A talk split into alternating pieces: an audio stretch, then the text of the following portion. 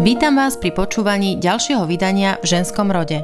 Podcast v ženskom rode môžete pravidelne odoberať cez Apple Podcasts, Google Podcasts alebo Spotify.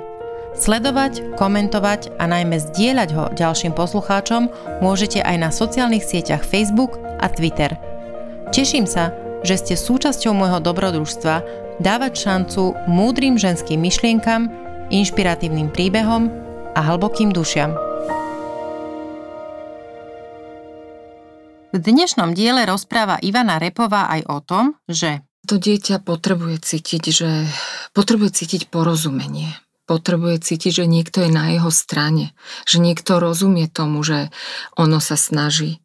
Ivana Repová je učiteľka na základnej škole. Už 26 rokov učí deti na prvom stupni najmä čítanie, písanie, základy matematiky či informatiky. Pamätám si, ako som kedysi pred začiatkom každého školského roka, keď som do školy vyprevádzala svojich synov po prvýkrát, prežívala tieto momenty so zvláštnou zmesou nostalgie, trémy, zodpovednosti, aj bezdôvodnej hrdosti matky. Tak ako deti, aj my, rodičia, stojíme na konci leta pred veľkou zmenou v našich životoch. Ako sa teda pripraviť na to, čo príde? Ako nestratiť nervy hneď, keď sa dieťaťu nedarí podľa našich predstav? Ako balansovať rovnováhu vzťahu rodič, dieťa, učiteľ? Ako z učiteľa neurobiť v očiach dieťaťa strašiaka či neschopáka bez úcty? V ženskom rode dnes nie len o nádeji a láske, ale aj o tréme, pochybnostiach, radosti z učenia a najmä o tom, že škola nie je súťaž a známky detí nie sú tromfy v rukách ambicióznych rodičov. Prvýkrát sedím uh, s tebou z oči v oči s témou, mm. ktorá sa netýka nejakých našich takých voľnočasových aktivít, e, pri ktorých sa väčšinou stretávame. A, a, a sedíme v štúdiu a ideme sa rozprávať o niečom, čo je tebe vlastné a ja to poznám z, z pohľadu mami troch uh, synov. Uh, ideme sa rozprávať o škole.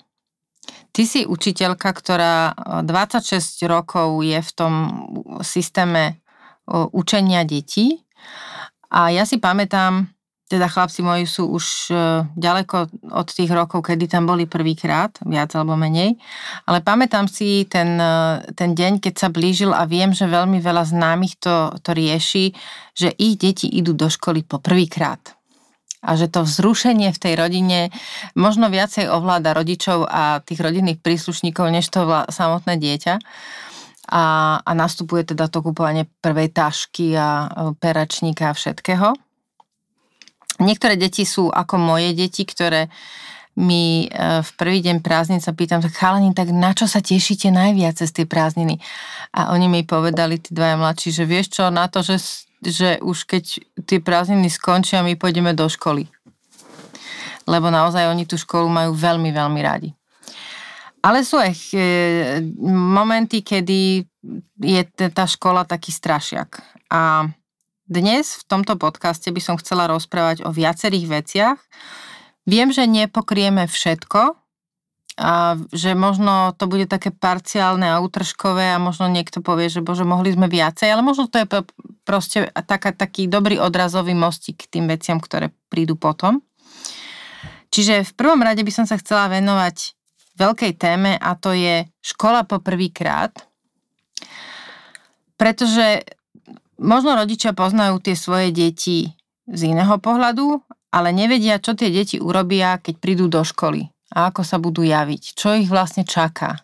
Možno, že majú veľmi veľa spomienok tých vlastných na, tú svoju, na ten svoj prvý zážitok alebo na ten svoj školský život a um, nevedomky budú prenášať tie svoje um, jak by som to povedala, nejaké také tie aj negatívne e, zážitky alebo tie svoje nejaké traumy, nevedomky na to dieťa, ktoré tam pôjde prvýkrát.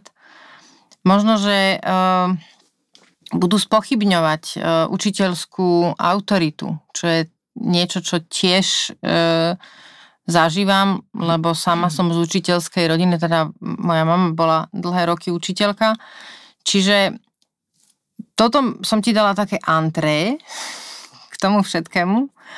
A poďme sa teda pozrieť na to, na tú prvú tému. Máme doma prváka. Ako sa mám z pohľadu učiteľa, respektíve učiteľky, ktorá naozaj tých, tých prváčikov ti prešlo asi ja neviem, či tisíce asi možno už tisíce aj. Tisíce nie, ale desiatky určite. Tak um, ako by som sa mala k, k tomu, mám doma prváka alebo prváčku, ako sa mám k tomu postaviť? Ako to dieťa pripraviť, mentálne pripraviť čo najlepšie? Nie, že kúpim najlepšiu tašku, ale teda ako pripravím to dieťa čo najlepšie na to, že ideš už do školy a naopak, ako pripravím seba samu na to, že dieťa mi ide do školy? E, ja by som sa vrátila k tým emóciám, o ktorých si hovorila. Ja si myslím, že e, všetko, všetko vzrušenie a všetok strach e, dieťaťa je taký istý, aký má rodič. Čiže dieťa zrkadlí tie pocity v súvislosti, ktoré sú spojené so vstupom do školy, ktoré prežíva rodič. Čiže keď je rodič vystresovaný a negatívne vzrušený a obáva sa toho, tak bude mať aj dieťa obavy.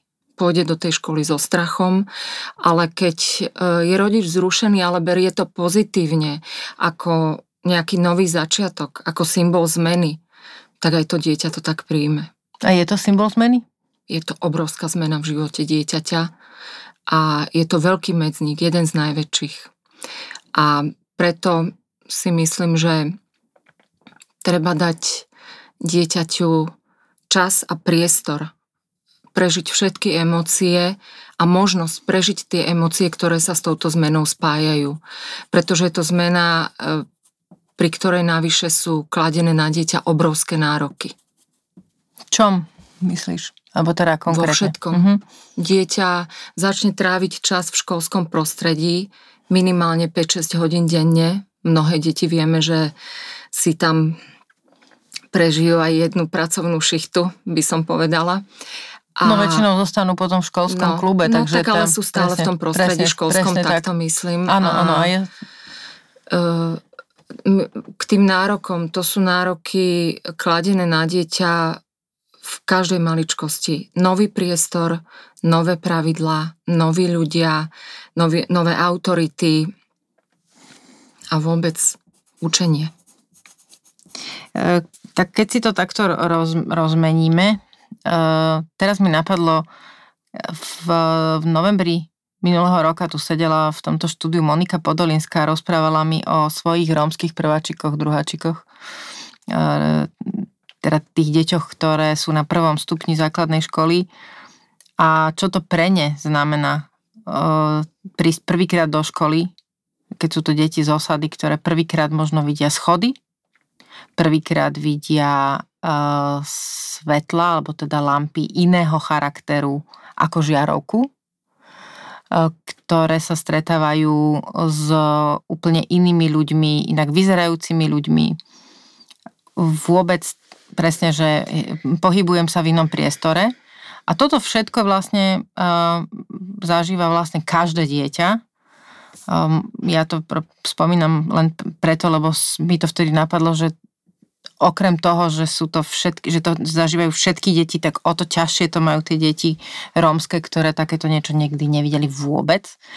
Čiže uh, ide prváčik 6-ročný, možno 7, ak má odloženú dochádzku, do tohto uh, nového prostredia, ktoré na ňo nejakým spôsobom pôsobí a ešte sa má niečo učiť.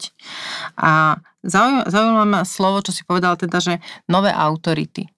Ako pripraviť dieťa na to, že vlastne to, kam ide, hoci tam nie je teda rodič, ktorý je tá hlavná autorita, že sa tam vlastne vytvára nejaká nová hierarchia autorít. Ako ho na to pripraviť, aby to prijalo?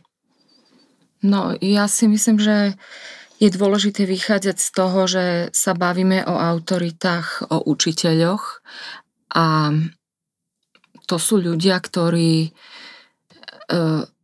chcú, chcú, aby boli tiež úspešní vo svojej práci. a záleží im na tom, aby sa cítili dobre a úspešne. A učiteľ sa bude dobre a úspešne cítiť vtedy, keď mu to pôjde s deťmi. Mm-hmm.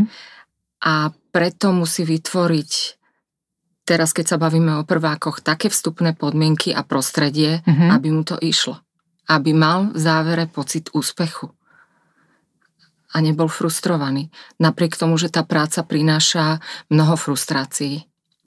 Uh, viem, že teraz rozmýšľam, tak to tak odbalujem jak cibuľu, a že hovorí sa teda, že či vôbec má učiteľ a postavenie učiteľa v spoločnosti, aké je, teda či ten učiteľ požíva tú spoločenskú autoritu. Dávajú rodičia z tvojho pohľadu učiteľky, dávajú rodičia e, tým deťom dostatočne najavo, že ten učiteľ, ku ktorému, alebo učiteľka, ku ktorej uh, idú, povedzme v ten prvý deň, že to je niekto dôležitý v ich živote, ktorý ich má a môže veľa naučiť? Je to dostatočné z tvojho pohľadu? No ja si myslím, že je to veľmi rôzne. Záleží to od, musím to tak povedať, záleží to od seba úcty rodiča. Uh-huh. Ako si ten rodič váži sám seba, tak e, nielen tak si bude vážiť učiteľa svojich detí, ale tak si váži aj každého, koho stretne. Takže keď sú v tejto oblasti určité pochybnosti, ten rodič primárne dá toto posolstvo dieťaťu, že pani učiteľku treba počúvať, poslúchať a byť k nej úctivý. Ale potom, keď prídu prvé problémy, starosti, ktoré prídu vždy, Uh-huh. tak ako v živote prichádzajú, tak aj v škole, tak e, rodič pri ich riešení sa neubráni svojim emóciám pred dieťaťom. Uh-huh.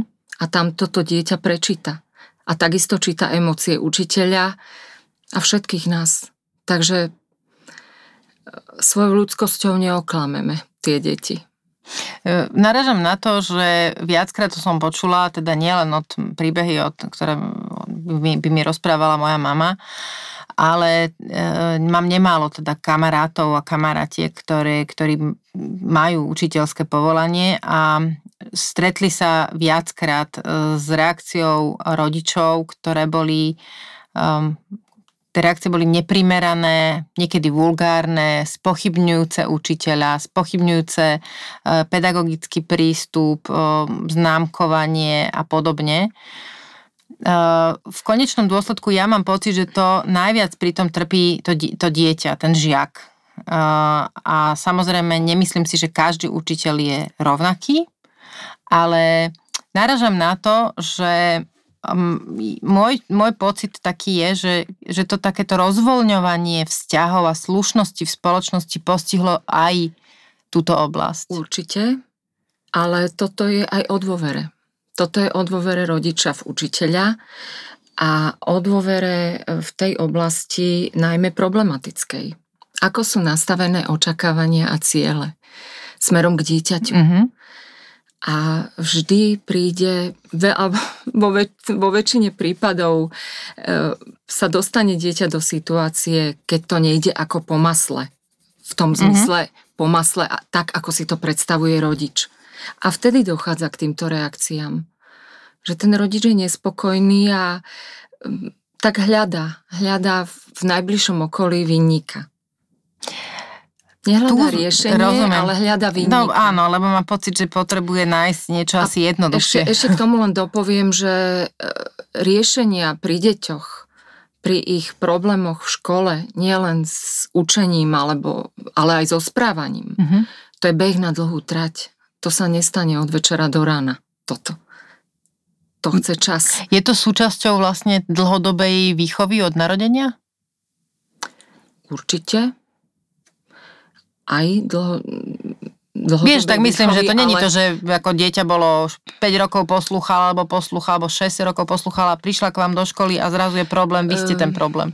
Že to asi tak nie je, Aj nie? toto je ďalší, ďalší faktor, ktorý, na ktorý často zabúdame, že, že život dieťaťa je zmena. To je, to je každodenná zmena, najmä pri, v takomto útlom veku. Uh-huh. To, a preto vlastne rodič je častokrát nastavený na to, že tak sme teraz, ja neviem, v období predškolskom, sú zabehnuté veci, ktoré fungujú, ale zabudne na to, že to dieťa urobí vývinový posun. Že, že jednoducho dozreje a už nie je potrebné držať sa rituálov, ktoré fungovali predtým a potrebuje niečo iné.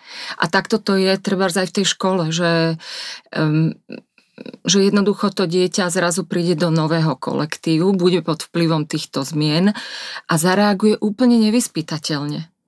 Možno, ja, že aj neočakávanie chápem, pre rodiča. Ja si pamätám, videla som raz napísanú jednu reakciu, alebo teda názor, e, že e, dáme, dáme ešte e, proste dieťaťu odklad do školy, lebo ešte potrebujeme mať chvíľku kľud a nemať stres a ne, neučiť sa, nech ešte v škôlke a môžeme tým pádom hocikedy na dovolenku a, a všetko mm-hmm. je také mhm. jednoduchšie. To bolo pre mňa šokujúce, pozerať sa skôr na pohodlie rodiny ako mm. na to, čo hovoríš ty, že vlastne to dieťa má nejaké potreby a nejaký svoj vývin. A e, teraz sa teda ale vrátim k tomu, čo si povedala, čo je, som si tu hneď aj napísala, že očakávania rodiča smerom k dieťaťu. Predpokladám, a teda ja nie som určite výnimka, e, že každý rodič sa na to svoje dieťa tak s úľubou pozerá viac či menej a, a má nejaké predstavy, že ako to dieťa v tom živote krásne úspeje a bude uh, mať naozaj teda tých úspechov tam bude veľa a bude mať krásny život a bude zdravé a šťastné. Ale tie očakávania nie vždy e, to dieťa naplní tak do, do bodky, tak ako si to ten rodič mm. možno predstavuje. Ja som teda nemala nejaké presné očakávania, ale Samozrejme, určite uh, si, si pred tým 1. septembrom, respektíve 2. septembrom, to ten rodič tam stojí a hovorí si, že ako to asi bude. A predpokladá a dúfa, že to bude, všetko pôjde super. Teraz je asi pomerne dosť detí, ktoré už pred školou vedia uh, základy, ja neviem, ABCD, vedia, áno, vedia čítať. Áno, šikovné sú. Je, je, áno, je, je áno. takých detí asi veľa. Čo potom s tým, že, že vlastne kde narazí to očakávanie rodiča na tú tvrdú realitu? Kedy sa to deje? No na to sa nedá odpovedať celkom jednoznačne, pretože dieťa e, v priebehu každého školského roka podáva obrovské množstvo výkonov, plní rôzne úlohy, e, potýka sa s rôznymi problémami, ktoré rieši. Teraz sa rozprávam o tom, o vyučovaní. No a a tam môže natrafiť na, na veci, ktoré treba neporozumie im hneď. Mm-hmm. Alebo, alebo jednoducho mu nejdu. Alebo začne sa ukazovať, že e, dieťa nie je úplne matematicko-logická inteligencia, ale je výborný e, v organizovaní, alebo je výborný v pohybe, je to taký ten kinetický typ, alebo je lingvistický typ. No ale keď rodič má očakávanie, že bude vo všetkých predmetoch ex- excelentný a začne sa ukazovať, že tá matematika mu nejde, tak vtedy to sú tie konkrétne prípady, keď dieťa nie je schopné na lúsknutie prsta treba zvládnuť násobilku alebo spoje e, na sčítanie, odčítanie treba do 20 len u prvákov. Takže No niektorým ide, deťom to ide ťažšie, trvá im to dlhšie, ale ten výsledok sa dostaví. Uh, prikyvujem hlavou, pretože toto je môj prípad. Ja nie som vôbec dobrá v matematike, nikdy som nebola, nemala som k matematike žiadny vzťah. Ešte tú základnú školu e, som teda zvládla e, výborne, ale už potom tá stredná škola to bolo oveľa horšie. A paradoxne som, sa mi teda narodili traja chlapci s, s genmi na matematiku, ktorí milujú matematiku, chodia do matematickej triedy a sú na, e, nadpriemerne nadaní. A je to pre mňa, keď sa začnú rozprávať o matematike, tak to proste keby hovorili mm, čínsky, tak e, im rozumiem lepšie. Veľmi sa na tom bavím. Ale čo ty vtedy robíš ako učiteľka, keď vidíš, že to dieťa nejakým spôsobom proste niekde mu to naozaj nejde, že, že tam musí dobiehať. Alebo čo má taký dobrý učiteľ urobiť? Začne rozprávať s rodičom? Tak ja si myslím, tak ja budem za seba hovoriť. Mm-hmm. Ja v prvom rade skúmam, o čo ide. Či, či je to naozaj to, že, že dieťa dieťa je rozvinuté jeho inteligencie v iných oblastiach, alebo, alebo potrebuje na to len viac času. Mm-hmm. Alebo či dokonca, keď skúšam rôznymi spôsobmi ho to naučiť a naozaj to nejde, či sa nejedná náhodou o nejakú vývinovú poruchu učenia. A to je na učiteľovi, aby toto pozoroval, dal tomu dostatok času, vyskúšal všetky, e, všetky metódy a formy overenia toho, že, že zisťoval, ako to teda tomu dieťaťu, ako ho to naučiť Áno. a prečo mu to nejde. A samozrejme tá komunikácia s rodičmi. Určite je dôležitý rozhovor, pýtať sa, zisťovať a nachádzať potom tie odpovede. E, čiže môže sa stať... Alebo riešenia. Že, hej, rozumiem, že môže sa stať, že, že uh, pri tom procese hľadania toho nejakého problému, že teda či tam naozaj ten problém je, alebo to je len nejaký uh, proste naozaj otázka času, alebo mm, proste iného, inej metodiky, možno prístupu k tomu dieťaťu, že si proste vyžaduje trochu to inak, tak uh, že nás, ten z tvojej praxe, keď, sa, keď pracuješ s rodičmi, alebo teda keď sa roz, rozprávaš s tými rodičmi, toto funguje? Je, je to ten systém, kedy ten rodič dobre, dobre odpoveda na to, že uh, viete, vaše dieťa tu sa neprejavuje s, s takým nadšením a talentom, ako si vy predstavujete, ale naozaj, že tu napríklad inde je úžasná alebo úžasný. Vie to rodič prijať z tvojej, z tvojej praxe? No. tak toto je ťažké, no. Ja by som strašne chcela, aby tí, ktorí počúvajú, aby no. si to uvedomovali, aké veľmi dôležité je počúvať ano. toho učiteľa a netlačiť. Áno, niekedy je to o tom, že dieťa potrebuje viac času, alebo ho potrebuje dlhodobo viac. Jednoducho, že dieťa je temperamentom pomalšie, komotnejší typ. Aj toto sa niektorým rodičom ťažko počúva, pretože rodičia sú dnes nastavení na neskutočné tempo. A deti, kým sa dostanú do ich tempa, oni tam možno raz prídu, tie ano. ich deti. Ale aj na to potrebujú čas. Takže ja som za to, že niekedy pomalšie ďalej zájdeš. No ale k tej komunikácii s rodičmi, áno, na, na tento rozhovor, e, keď cítim, že je potrebný, tak sa veľmi starostlivo pripravujem. Najťažšie je to v prípadoch, keď toho rodiča nepoznám, alebo tých rodičov, mm-hmm. takže e, snažím sa e, voliť slova veľmi opatrne. No a vysvetliť im to tak, aby tomu čo najlepšie rozumeli. A vysvetliť im to tak, že aby rozumeli tomu, že potrebujeme dieťaťu pomôcť. Aby to nebrali ako svoje vlastné zlyhanie? Mm, aby to nebrali tak, že ja im hovorím, že ich dieťa je zlé. Mm-hmm. V čomkoľvek.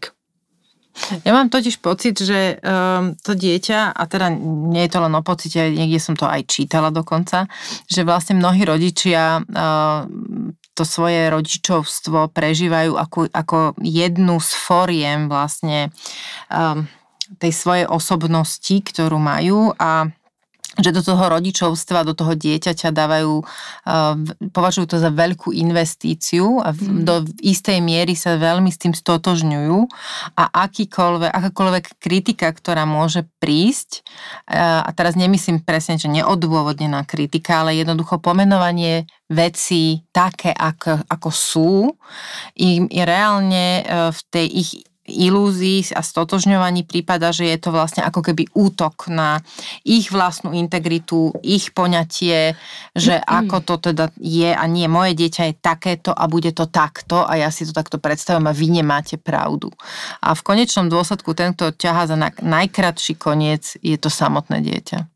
No to určite, ale k tomu, čo si spomínala, že teda rodičia vidia určitú, určitý spôsob sebarealizácie v deťoch a v tom svojom rodičovstve. E, je to aj kus pravdy, pretože deti sú pokračovaním nás. Deti sú to, čo tu po nás zostane. Určite a 100%. Určite po nás zostanú aj iné hodnoty. Ale toto je niečo, čo bude pokračovať. To je kus nás samých a preto nám na tom asi tak veľmi všetkým rodičom záleží. To je jedna vec.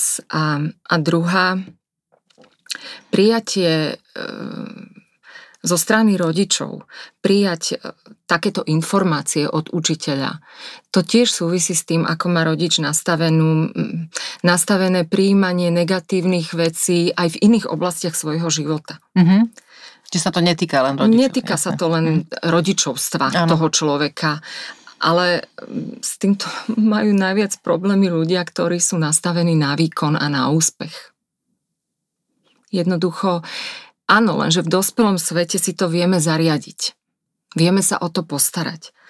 Ale tie občas. malé deti... Občas, jasné, určite. Niekedy to ani tam nejde. Ale myslím, Áno, to ta, že mm. máme to pod kontrolou mm. a môžeme si povedať, že pre danú vec som urobil maximum, viac sa nedalo a t- úspech sa dostavil v takej podobe, v akej sa dostavil. Ale pri tých deťoch je to vždy otáznik, pretože to dieťa je stále na ceste a stále nás v jeho vývine niečo môže prekvapiť, čo z neho rastie. To nikto nevie. Jasné, že vidíme určitú genetiku ale, a, a dedičné predpoklady, ale všetky udalosti, ktoré sa dieťaťu stanú za život, tie ho tiež ovplyvňujú. Všetci ľudia, ktorých stretne, všetky okolnosti a, a budú predsa len trochu iní, ako sme my. Tá, tá povestná Einsteinová štvorka z no. fyziky no. tiež nebola smerodajná no. úplne, že? Na, takže, určila jeho úspech. Takže s týmto to súvisí a, a preto si myslím, že áno, venovať deťom pozornosť rodičovskú, ale netreba za nich dýchať. Deti sa vedia nadýchnuť a vydýchnuť same. Ja by som Nechcem teda žiadne nejaké tragické uh, príbehy od teba, ale chcela by som sa spýtať, že či by si mi mohla povedať, ak rodič ako takú výstrahu v úvodzovkách, hej, keď teda nechcem znieť nejako veľmi negatívne, e, že ak rodič neurobí, nezvolní, hej, nepríjme, že, že niektoré veci netreba tlačiť a napriek tomu tlačí, čo sa môže stať? Tým dieťaťom? No, môžu sa stať rôzne veci. Môže sa stať napríklad to, a to teda mám skutočný zážitok, že rodič začne teda to uchopiť do vlastných rúk, to vzdelávanie a bude dieťa trénovať doma. A potom príde malý prváčik a už o pol desiatej mu bude hlava klipkať nad lavicou a nebude vôbec vládať. Bude taký unavený, že bude jeho, jeho fyziológia si vypýta ten oddych. To vypnutie, ten relax. A on keď pocíti, že má na to priestor, tak to urobi. Už sa mi stalo aj, že dieťa zaspalo od únavy.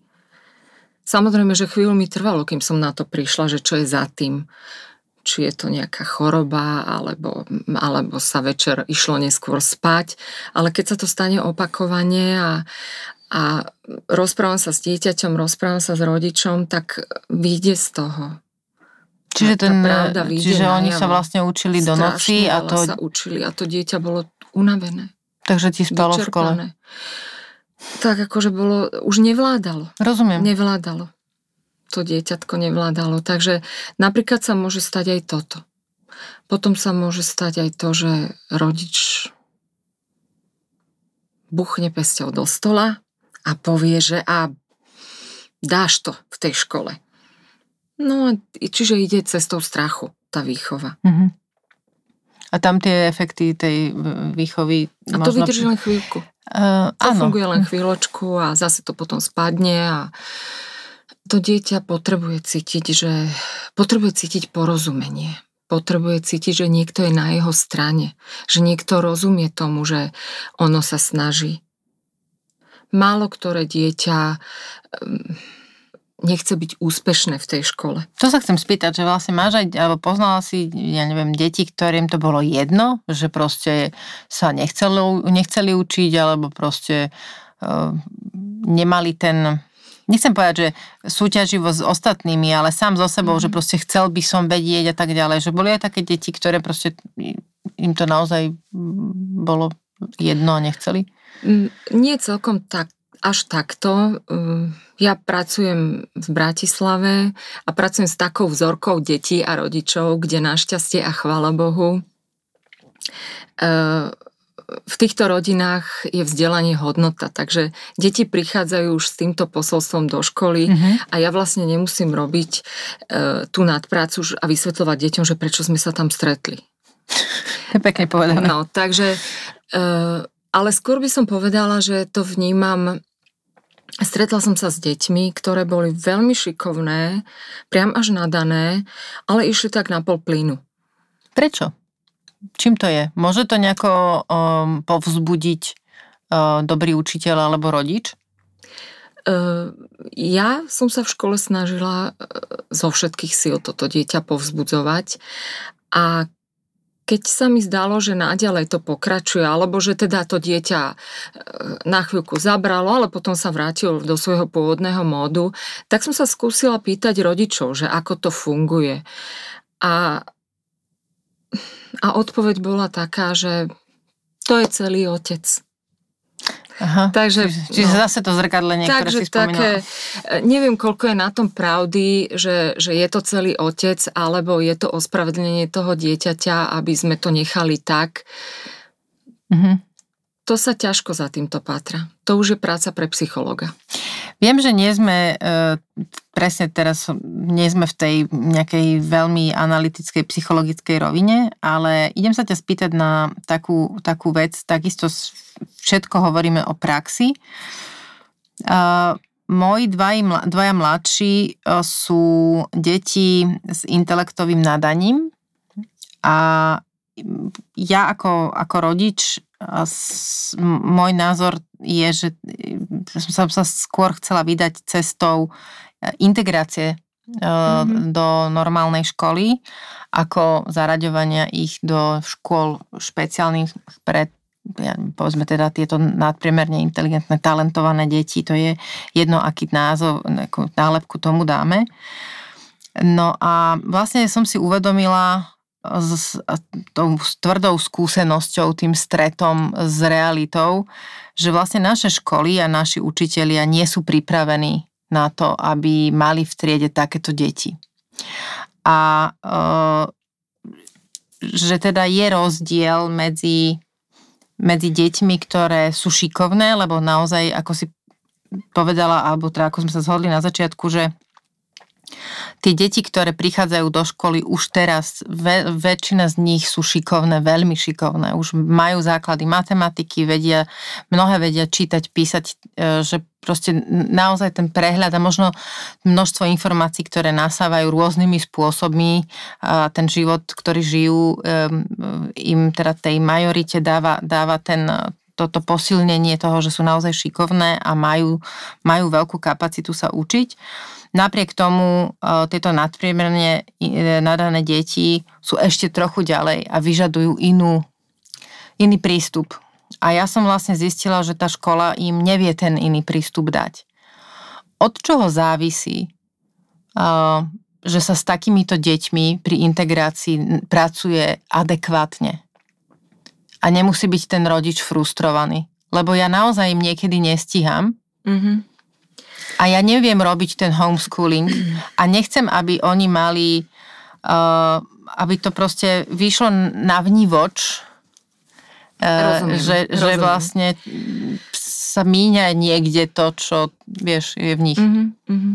Ja si myslím, že toto súvisí, mm, to, to, to závisí od skúsenosti učiteľa, ale závisí to aj od organizácie školy. Uh, ak učiteľ má takéto deti integrované, keď je tam jeden, dvaja, vie s tým pracovať v tej bežnej triede. Áno.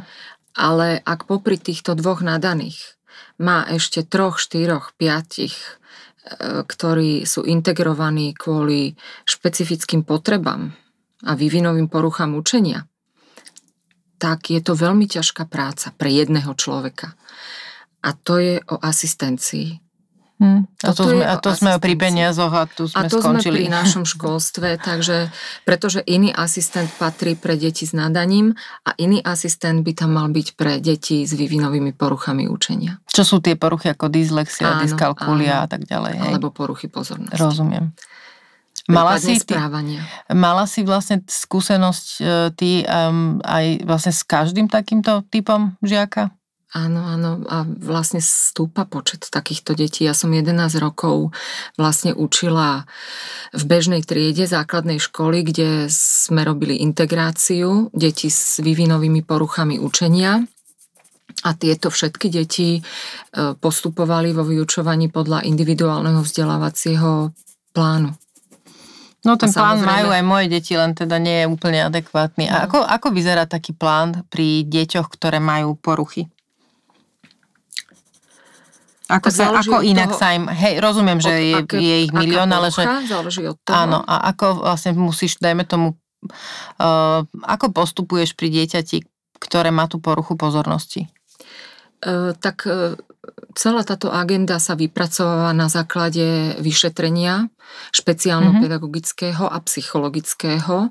Takže aby sme vôbec vedeli, že chceme toto dieťa integrovať preto, lebo má nejakú vývinovú poruchu učenia, tak tomu predchádza to, že ten učiteľ to najskôr v tej triede odpozoruje, že sa mu Mhm. tam niečo nezdá. To som šla, skočím ti do toho, že Áno. vlastne po, toto vypozoruje uh, až v, po začiatku uh, školy učiteľ, alebo už má šancu to nejakým spôsobom odhadnúť rodič, že to možno bude. Myslím si, že v tom vzdelávacom procese sa Čiže to ukáže, ukáže e, sa to- viac menej jednoznačne. Okay. Napríklad e, dyslexia, dysgrafia sa nedá ešte špecifikovať u prvákov, trebárs, pretože Mhm. nevedia ešte plynule čítať a písať, ale ak to tam je, tak e, a nejaké silné, masívne, tak je to už diagnostikovateľné.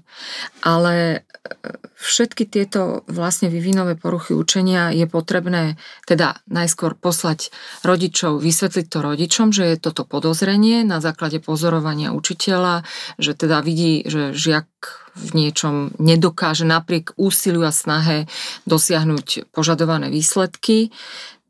No a vtedy teda je výborné, keď ten rodič súhlasí, pretože to je celé postavené na súhlase rodiča. A máš, máš aj takú skúsenosť, že ten rodič sa bránil tomu? Samozrejme. A toto je to, kde sa vraciame na začiatok, že bavíme používame tu slovo vývin, vývinové. Uh-huh. Čiže toto e, všetko súvisí s vývinom a to dieťa my nezavesíme do prievanu a nepočka, kým my sa rozhodneme a kým to zvážime a kým, kým e, Príjmeme? rozdýchame a Hej. príjmeme, Hej. že, že potrebuje nejakú pomoc a niečo iné a e, že je to nejaký neštandard, Že to není hamba. že to není hamba dokonca, že je to dnes už viac menej norma a to takto prejde rok, niekedy aj dva. A pri, dnešnej, pri dnešných návaloch e, v pedagogicko-psychologických poradniach, kde prebieha táto diagnostika, kde sú čakacie lehoty 3 až 6 mesiacov, prejde ďalší rok, kým sa dieťa dostane e, Kým sa diagnostikuje a dostane do výsledok. poradia. Mhm, chápem. Takže akým máme výsledok diagnostiky, tak niekedy prejde aj jeden školský rok alebo aj jeden a pol. A to je čas, kedy to s tým dieťaťom sa mohlo pracovať, mohlo, mohli sa mu kompenzovať jeho potreby, mohli, mohla prebiehať reedukácia, či už doma alebo so špeciálnym pedagógom a, a to dieťa niekedy to stačí veľmi málo. Čiže je to povedz mi, keď mi dajme tomu, že je dieťa, ktoré má poruchy um, čítania a písania, čiže to je to, že vlastne sa mu preha- ako keby prehadzujú písmenka? To je jedna, je OK. jeden No zjednodušujem, ale aby sme si to. Áno, vedeli áno. predstaviť. A vlastne uh, to znamená, že uh, nie je, dajme tomu, diktát. Ako takéto dieťa píše diktát? Tak, Lebo to je jedna z metód vlastne uh, testovania, je teda písanie diktátu. Ako môžeš takémuto dieťaťu, Eh, píše ho dlhšie, alebo... Vrátim sa ešte k tej diagnostike, Mhm. mm-hmm. pretože tá s tým súvisí. Takže ak sa e, vlastne podarí príjmeť rodičov na spoluprácu, tak takéto dieťa, u ktorého máme podozrenie na vývinové poruchy učenia, tak e, pošleme ho na najskôr na psychologické vyšetrenie, kde prebieha aj vyšetrenie intelektu Mhm. a potom ide na špeciálno-pedagogické vyšetrenie so špeciálnym pedagógom, kde teda už sa venujú priamo týmto e, vývinovým poruchám DIS, im hovoríme. Mhm. No a s týchto vyšetrení vlastne učiteľ aj rodič dostane odporúčania napíše sa správa a tam sú odporúčania na prácu v škole a odporúčania na prácu s dieťaťom doma. A podľa toho ten učiteľ vie, že v akom rozsahu je tá porucha u dieťaťa, čo všetko zvládne, čo nezvládne, ako ho zaťažovať, sú tam odporúčané metódy, kompenzačné pomôcky a podľa toho ja viem určiť a už aj to dieťa si v triede poznám, keď s ním pracujem rok, mm-hmm. dva, že či to dieťa má na to, aby som treba, ak je to dysgrafik, mu dala doplňovačku na miesto diktátu, alebo mu skrátim diktát, alebo to s ním budem písať celkom individuálne v samostatnej miestnosti. Čiže to, pom- to môže pomôcť?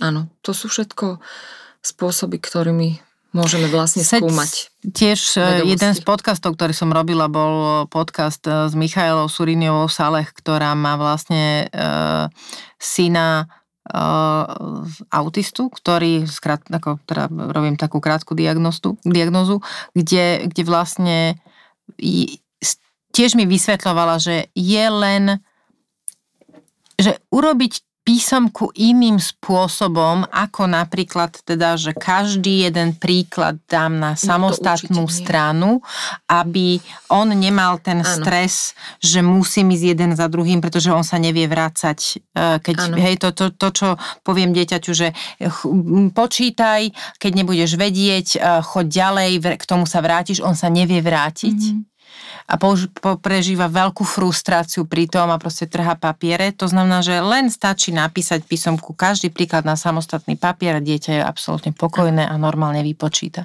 Čiže uh, takéto deti, keď teda sa tam diagnostikuje takáto nejaká vývinová porucha, ešte ma zaujíma, môže sa stať, že zdiagnostikujú dieťa a nájdu mu, v úvodzovkách nájdu mu poruchu, ktorú reálne nemá. Nemôže to byť, že nejaký rodič bude frustrovaný a povie, vy ste povedali o mojom dieťati, že je dysgrafik a on vôbec nie je.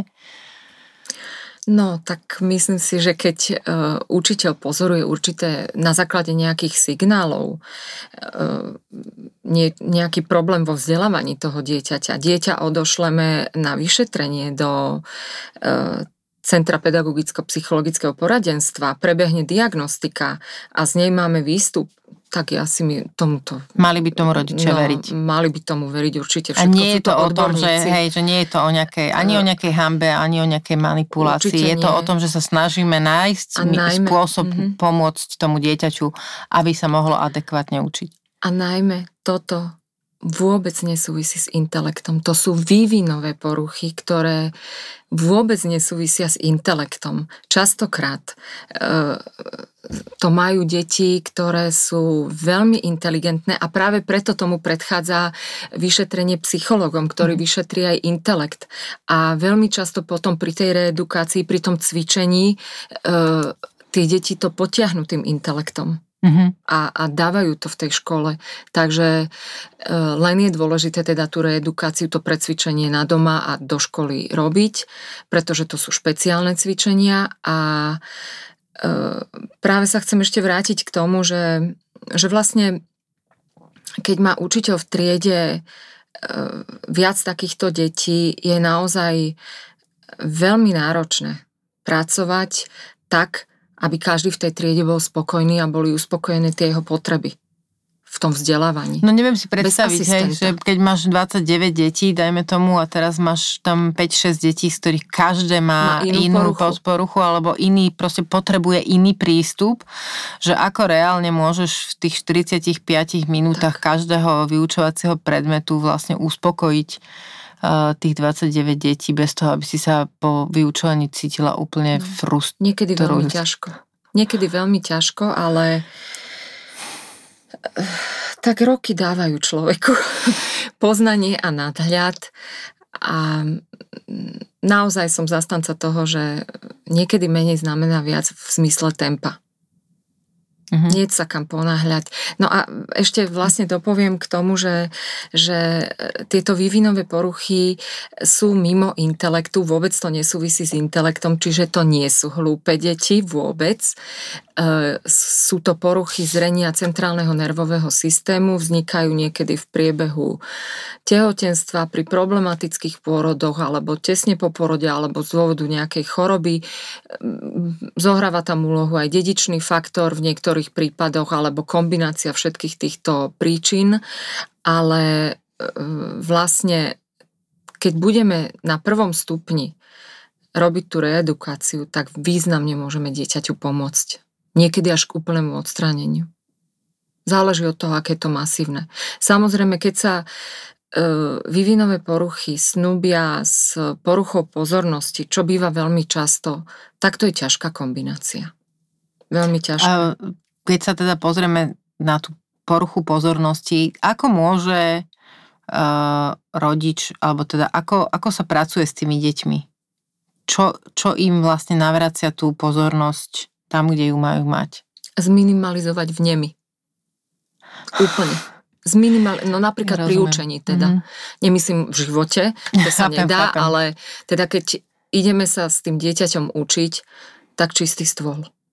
Nič na stole a povedať si, že teraz máme 15 minút, ale tých 15 minút venujeme tomuto, vysvetliť to tomu dieťaťu, prečo je čistý stôl a rozprávať s ním, pretože deti nám rozumejú.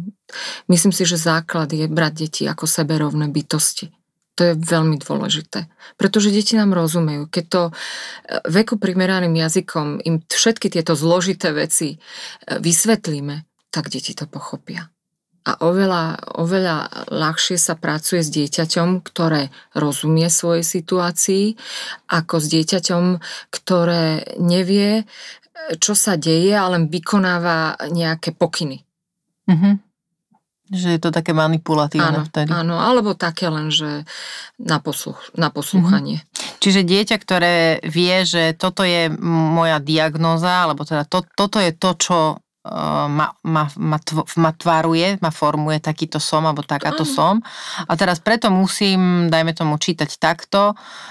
Pomáha mu to asi aj vlastne v rámci toho kolektívu, aby sa e, tam mm. necítil nejako divne. Nie? Lebo ja sa priznám takto. Ja som, kým som, kým som dala kým sme došli do toho, že, že vlastne náš posledný syn išiel na tú diagnostiku, Uh, tak uh, ubehol jeden školský rok, presne tak, ako si povedala. Napriek tomu, že u nás to nebola nejaká porucha, ale teda to opačné mm-hmm, spektrum. Mm-hmm. Nič to nemení ale na tom, že vlastne tiež to tomu dieťaťu nejakým spôsobom ublížilo, pretože sa dostal do situácie, kedy on bol ten, ktorý 6-ročný vysvetľoval v rámci vyučovacieho procesu vlastne ako keby učil svojich spolužiakov, čo samozrejme pomerne negatívne vplývalo na jeho postavenie v rámci kolektívu a následné vzťahy v tom mhm. kolektíve. Hej? Že nebrali ho ako seberovného, pretože on bol vyčlenený, vyčlenený niekde, e, kde ako keby mal požívať autoritu toho, kto tomu všetkému už rozumie, lebo to všetko vedel. Ale niekto túto situáciu musel zmanéžovať. E, no áno, e, bez toho, aby som teda akože ukazovala na to, tak áno, ale ja, ako dávam si to za vinu, lebo mala som na to priskôr možnosť, ne, asi som, neviem, že prečo som proste neprišla, sme sa o, to, o tom na tých rodičovských zruženiach s učiteľkou nerozprávali a kým mi to on po, proste povedal, že pani učiteľka toto urobila, tak ja som vlastne uh, už koncom školského roka vlastne úplne zírala, že, že, že kde sme sa to dostali. Čiže uh, je veľmi dôležité, aby si rodičia uvedomili, že, že naozaj aj to samotné nediagnostikovanie a nepomáhanie tomu dieťaťu, nielenže mu nepomáha, ale môže mu v dlhodobom uh, proste rozmere aj, aj škodiť. A vlastne... No škodí to v tom, že sa s tým nič nerobí hmm. a to je veľká škoda. To je obrovská škoda, pretože to je riešiteľný problém. To je ako keď mám špinavé tričko, tak si ho operiem a mám ho zasa čisté. A toto tiež e, je, že vlastne tomu dieťaťu viem pomôcť k tomu, aby sa lepšie cítilo vo svojom živote, vo svojej životnej mm. situácii. Ale vrátim sa k tomu fungovaniu takýchto detí v škole, e, či už deti s vývinovými poruchami alebo nadané deti, vždy sa ten učiteľ môže oprieť, lebo tu ne, ne, nebavíme sa len o poruche. Dieťa je celistvá bytosť a je v ňom aj veľmi veľa dobrého. A je v ňom aj veľa toho, v čom prevyšuje ostatné deti. A je veľmi dôležité, aby toto učiteľ rozpoznal, v tom dieťati našiel a nejakým spôsobom to vyzdvihol a oprel sa o toto. Pretože keď sa učiteľ o toto oprie, tak potom v tých ťažkých veciach sa mu s tým dieťaťom bude ľahšie pracovať, ale aj v rámci toho kolektívu. A takto sa robí to vtiahnutie, aby vlastne tomu rozumeli aj ostatné deti, mm-hmm. ale aj to dieťa, aby sa necítilo outsiderom. No ja som preto to chcela, aby uh, boli chlapci integrovaní, pretože som chcela, aby boli medzi, aby zažívali vlastne tú rôznorodosť tej spoločnosti. Ja som chcela, aby boli v triede s, s bežnými deťmi, pretože si myslím, že je, že pre, z, z môjho pohľadu nie je ne, nebolo dôležité vlastne od, od tých šiestich rokov ho, ho vlastne izolovať a dať tie deti do nejakých teda tých intencií IQ 140 a viac. E, chcela som, aby zažívali všetko a aby vlastne možno náročnejším spôsobom a išli vlastne cez to spozna, spoznávanie vlastne tej diverzity v našej spoločnosti, že sú ľudia takí aj takí, sú deti také aj onaké. Ano, Len naozaj to, tu všetci presne spolu. tak, ale na, naozaj to um, sa vraciam vlastne k tvojej osobe, čo ty tu telesňuješ, k tomu učiteľovi a k tej učiteľke. Aký veľmi dôležitý je dobrý učiteľ. Ja si doteraz pamätám svoju triednu z prvej H. A proste ako bola pre mňa proste to bola pre mňa víla, to bolo pre mňa alfa a omega. Milovala som ju strašne že myslím si, že každý a každá, kto počúva, si vie spomenúť na meno aspoň jedného učiteľa. Teraz nehovorím o tých uh, hrozných príkladoch, ale proste naozaj toho, kto nás tak veľmi formoval. A tuším, včera vo predčerom som videla nejaký článok uh, v novinách, kde vlastne všetci tí úspešní vedci hovorili, že na úplnom samom prvopočiatku všetkého ich úspechu a snaženia bol dobrý učiteľ. Tak to je, no, tak uh, ja si myslím, že ten učiteľ musí pracovať s celou tou triedou.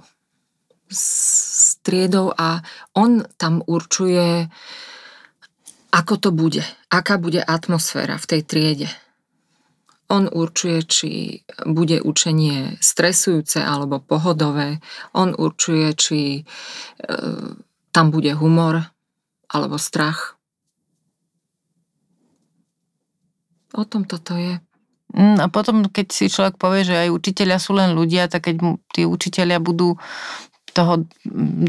septembra nastúpať do školy, tak dúfam, že všetci budú mať dobrú náladu a také pevné odhodlanie byť čo najlepší, ako si povedala, čo najviac úspieť v tom, čo robia. Samozrejme, to ja si myslím, že je pre nás dôležité. Keď robíme túto prácu, tak chceme mať za sebou pocit úspechu.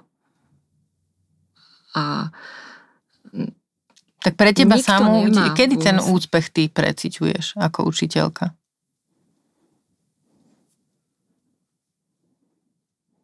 Keď sú deti spokojné,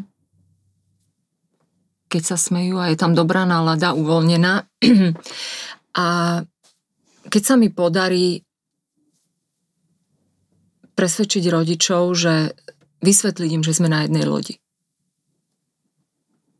Toto je pre mňa to najdôležitejšie, pretože práca s deťmi je v poriadku. To je, to vieme. Deti sú zlaté, s deťmi sa pracuje výborne a e, deti sú veľmi ochotné, spolupracujúce a radostné. Deti sa dajú strhnúť, ale oveľa ťažšia práca je s rodičmi. Vysvetliť im všetko o o tom, že sme na ceste, že potrebujeme čas, že potrebujeme aj trpezlivosť, že potrebujeme niektoré veci aj prijať, že ne, nebudú také, ako sme si predstavovali, ale ja si myslím, že toto nie je len o deťoch, taký je život. To je aj o nás samých toto. Možno máme pocit, že niektoré veci v živote nemáme pod kontrolou a toto by sme práve chceli mať pod mm. kontrolou. No, áno, rodičia tak chcú to kontrolovať a e, ešte stále sú pre rodičov veľmi dôležité známky, treba. No to som sa chcela spýtať, že či ako učiteľka ty, keď si vravela o, tej, o tom, že pociťuješ úspech, čiže ty to nemeráš, alebo nemerajú to učiteľia počtom jednotiek na vysvedčení svojich detí v, teda v tej triede, ktorú majú? Neviem ako iní učiteľia, moji kolegovia a kolegyne, ale ja potrebujem mať v závere pocit, e, že som v ka- z každého toho dieťaťa vytiahla to, čo tam driemalo, to úžasné. Lebo v každom to je.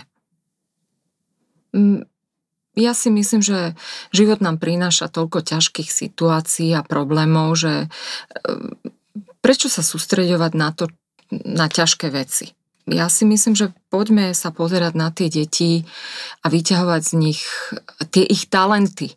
A teraz ne, nebavím sa len o intelektovej výbave, ale niekto je skvelý hovorca. Mm-hmm. Každý je v niečom výborný a, a to je cesta k tomu, ako príjme deti k spolupráci. A, a spolupráca potom vlastne na tú spoluprácu s dieťaťom nadvezuje to, že ho môžem učiť, že mu môžem ponúkať niečo viac a bude ochotné. Ty pracuješ s deťmi aj, aj tak, že teda dajme tomu o, cez prestávky, alebo že teda robíte aj nejaké také aktivity, ktoré nesúvisia iba s tým, že a teraz si vyťahnite zošit, dotvoríme si cvičebnicu na strane 53 a ideme počítať také a také? Uh, pracujem s deťmi aj iným spôsobom, jasné. Uh, dnes deti nevydržia sedieť v lavici. My sa veľa pohybujeme v triede, častokrát sedíme na koberci v kruhu, rozprávame sa ale niekedy sa rozprávame aj len tak, keď príde téma, čítame nejaký príbeh, alebo deti chcú same porozprávať, treba po víkende. Tak toto sú veľmi plodné chvíle. Ty sa do, asi veľa vecí dozvieš, že? Dozviem sa všeličo, áno.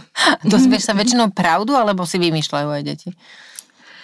Niekedy nad tým veľmi dúmam a zostane mi to dlho v hlave, že čo z toho je pravda, ale ja mám tendencie deťom veriť. A Mala si aj také momenty, keď si sa dozvedela niečo, teraz idem do takej ťažšej, ťažšej témy, spontánne, že keď si sa dozvedela niečo, čo bolo smutné, ťažké a možno až teda nebezpečné? Áno. Áno. Mala som.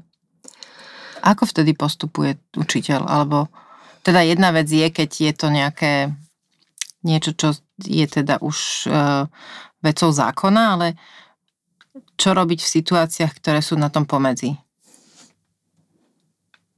Robíš s tým niečo? Alebo... Určite. Áno? Áno, áno. Ja som veľká riešiteľka.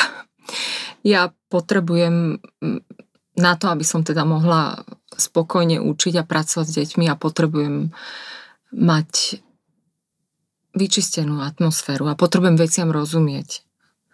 A keď e, sa približím k niečomu takémuto, ako si to pomenovala, ťažkému, strašnému, uh, tak sa snažím poradiť sa s niekým, najčastejšie so školskou psychologičkou alebo s riaditeľom, s riaditeľkou školy, s kolegyňou,